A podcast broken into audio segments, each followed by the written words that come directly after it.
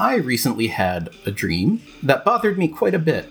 I was trapped in a house, a house not dissimilar from my own, but sort of um, just the platonic ideal of a suburban house. What was different, uh, I, I was trapped in this house with several other people.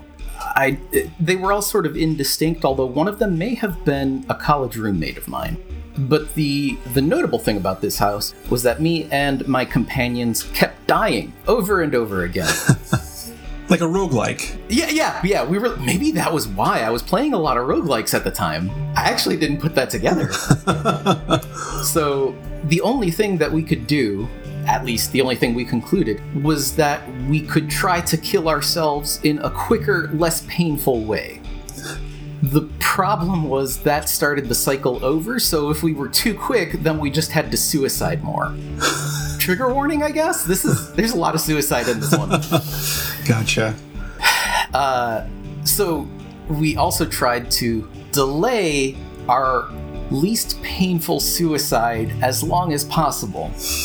Well, what were the what were the circumstances that were, were qui- like causing you to die? Like, what were some That of the? was unclear. Hmm. It was it was more that we knew it was going to happen and we wanted to avoid it. As as best I could figure, it was something like our house being obliterated by a laser, which seems all right to me, really, but I don't know. You know, dream logic and all. right. So I kept finding new secret areas of the house to hide in with better, less painful ways to kill myself. I think one of them involved a particle accelerator in the basement, which seems, I don't know, That that seems very painful, actually. right and like not entirely dissimilar to getting obliterated by a giant laser from overhead. right. Like, mostly a matter of direction. but I guess I thought that was pretty great. You just bore a very tiny hole. Yeah. It would take a very long time, I think, to kill yourself by particle accelerator. and possibly more painful than whatever else. I, I don't know. I, I can't explain it. Welcome to my brain. uh, and I guess this was something of an ethical dilemma where, like, do I try to uh, tell my companions about what I've found, or do I just take care of myself and um, and see what happens? I don't really know what the implications of that would be. Like, if I got to rest in between longer, if they took longer, right. But I may be projecting reason onto an absurd situation. So, for whatever reason, I thought it was best to share all these secret areas with my companions, and I don't know, we, we kept finding more elaborate ways to set things up. There's not really. Well, what's the like the elaborate way? Like, what would be like uh, uh like a, a setup? Like like a, kind of a like a Rube Goldberg kind of thing, or like what's the? It mostly seemed to be cleaning up the area around the particle accelerator and moving boxes into different positions. and what purpose did that serve? It might have been just busy work. but we had to redo it every time, and we wound up being very good at rearranging the boxes around the particle accelerator. Wait, wait. So would the whole house like reset every time, or would it just like oh? So there wouldn't be like the remnants of your of your last uh, incarnations just littered around the house. Nothing, except we had memory. We would remember. Gotcha. Uh, at, at one point, we tried going upstairs out of the basement to see what we could do up there, and uh, that involved us trying to make our way through several barricades. And uh, for whatever reason, the upstairs of the house was now the lobby of a modest apartment building, and there were other people living in the apartment building who were trying to come downstairs, and we just naturally assumed them to be our enemies. It went very poorly. If you killed them, would they, or was was it that? Did it get that far? It didn't get that far. Oh, no. gotcha. I think eventually we figured out our differences and we decided that together we would try to leave the building. I, I had gone through this cycle in my head like several dozen times. Hmm. And for some reason, it had never occurred to us to try to leave. so we did. Door was open the whole time. It kind of was, yeah. But when we left, we were at the bottom of a quarry, and So like the house was like built at the bottom. yeah, hmm. in a way that wasn't clear to us before. We just kind of left and we were like, oh, this is weird. We're at the bottom of a quarry. And soon after things started falling from the sky, big things, and then I was met with the worst horror of all. I don't know what it was because that's when I woke up. so, how, how, did you know it was the worst horror? Was it just a sense of dread that it was the the sheer sense of overwhelming dread that I that I felt and and that carried over into me uh, waking up. Interesting. I wonder. It, it, go ahead. I was just going to say that was that was the most notable dream I've had in in a while. I wonder if you, if you had died outside the house, like you, you escape and you climb the walls of the quarry and you get out of there and you do your whole thing and you know eventually you uh, I don't know get hit by a truck or something like that and then you end up back in the house. yeah, I, I, think there was sort of a, a sense of certainty that that's kind of what would happen and like the the rain of meteors would ensure that that would happen sooner rather than later. So there were meteors that were falling, not just like random. Yeah, they were they were giant flaming rocks. Oh shit! Okay. Yeah. Yeah, yeah not not like spoons and things. Yeah, yeah. Okay. I feel like this would actually make like a pretty good video game. Mm-hmm. Like you, you start out in a house and you have to try to escape the house, and you know maybe it's not obvious at first that you can leave. so yeah, like it the game the game tries to trick you yeah. into into limiting your own options. Are there any other like specific details that you can remember? Any any uh, like notable death or uh, dismemberment? I guess. Um, not that I can remember, but there was a lot of like crawling through air ducts to get to rooms that we didn't realize were there before. It's a little weird because I didn't like I couldn't point out stuff from every cycle, and so I don't know if it was just like that I was endowed with the feeling of having been through it for many many times. But when I woke up, it felt like I had had that dream for like four hours. Gotcha. But it, there's a bit of like last Tuesdayism to it, where like there's there's no way to know if I just believe that that's what happened and actually you know the entire universe sprang into existence last tuesday and i've been implanted with false memories. I like it. It's sort of like the like a saw like the saw thing where like somebody like they're trapped in a in a house or a weird warehouse or building or something and it's worse. And there was a sense of having gone through a lot of that with mixed success, but that we got a little better at it each time. Getting better at dying through practice. Yeah, yeah. Sort of a dubious honor.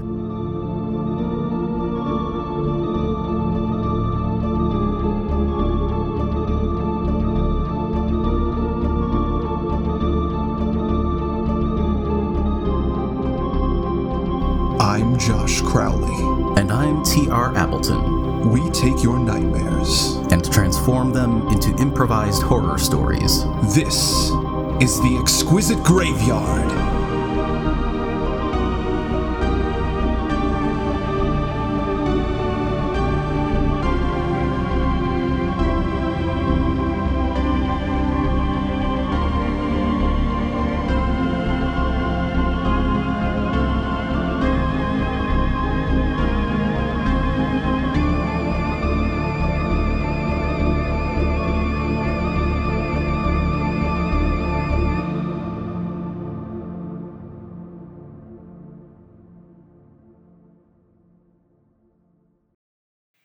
Edward always ignored the safety warnings whenever he was working on his car. People told him, turn the engine off before you start taking around in there. He didn't care.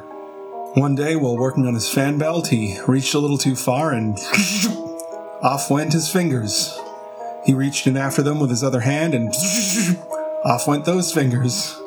Ah, shit, he said, not again.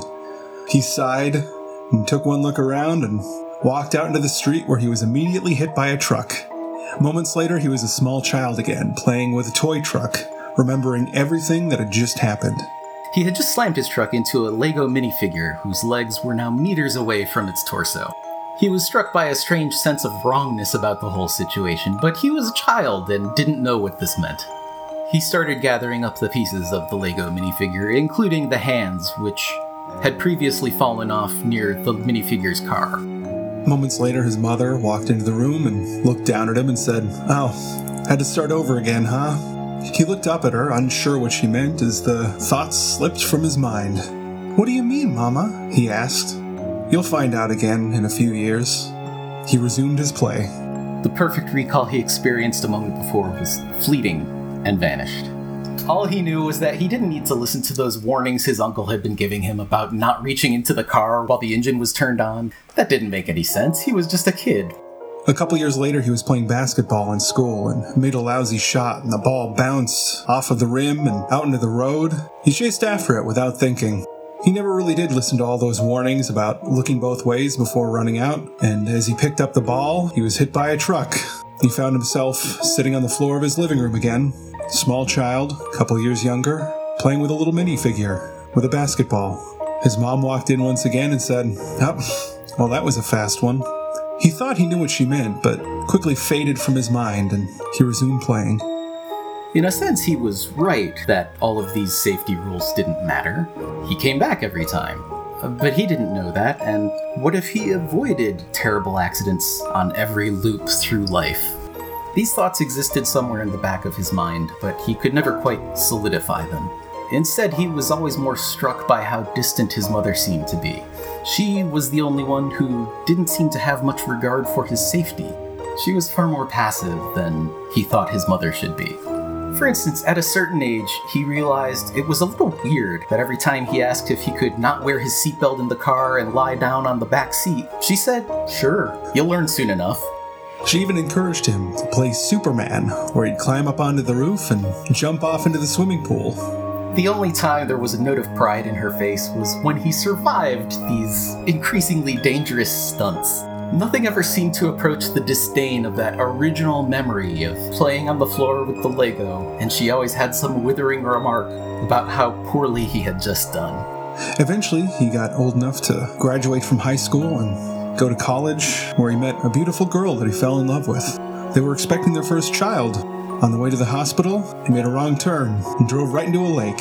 Moments later, he was on the floor of his living room with a small tub of water and a little car and a couple Lego minifigures sitting at the bottom. that was a sad one, said his mom. Well, try again. He knew what she meant for a moment, and then he didn't. That last comment by his mother shook him for some reason. It left more of a lasting impact than every previous loop. He felt an instinctive cautiousness around cars. He never got his driver's license and walked everywhere that he could, usually on the farthest side of the sidewalk when he could. He was regarded by his peers as odd for this behavior, but lots of kids are odd. He just incorporated it into his personality.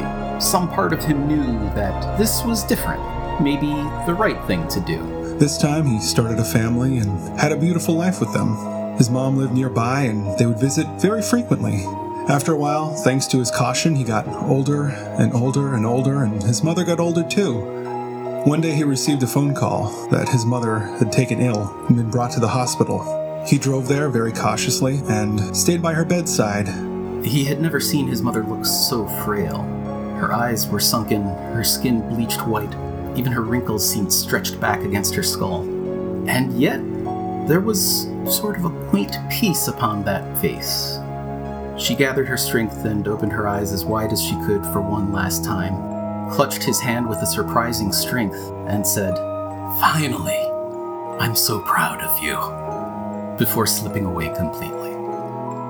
Suddenly, little Eleanor was back on the floor of her bedroom playing with her toys.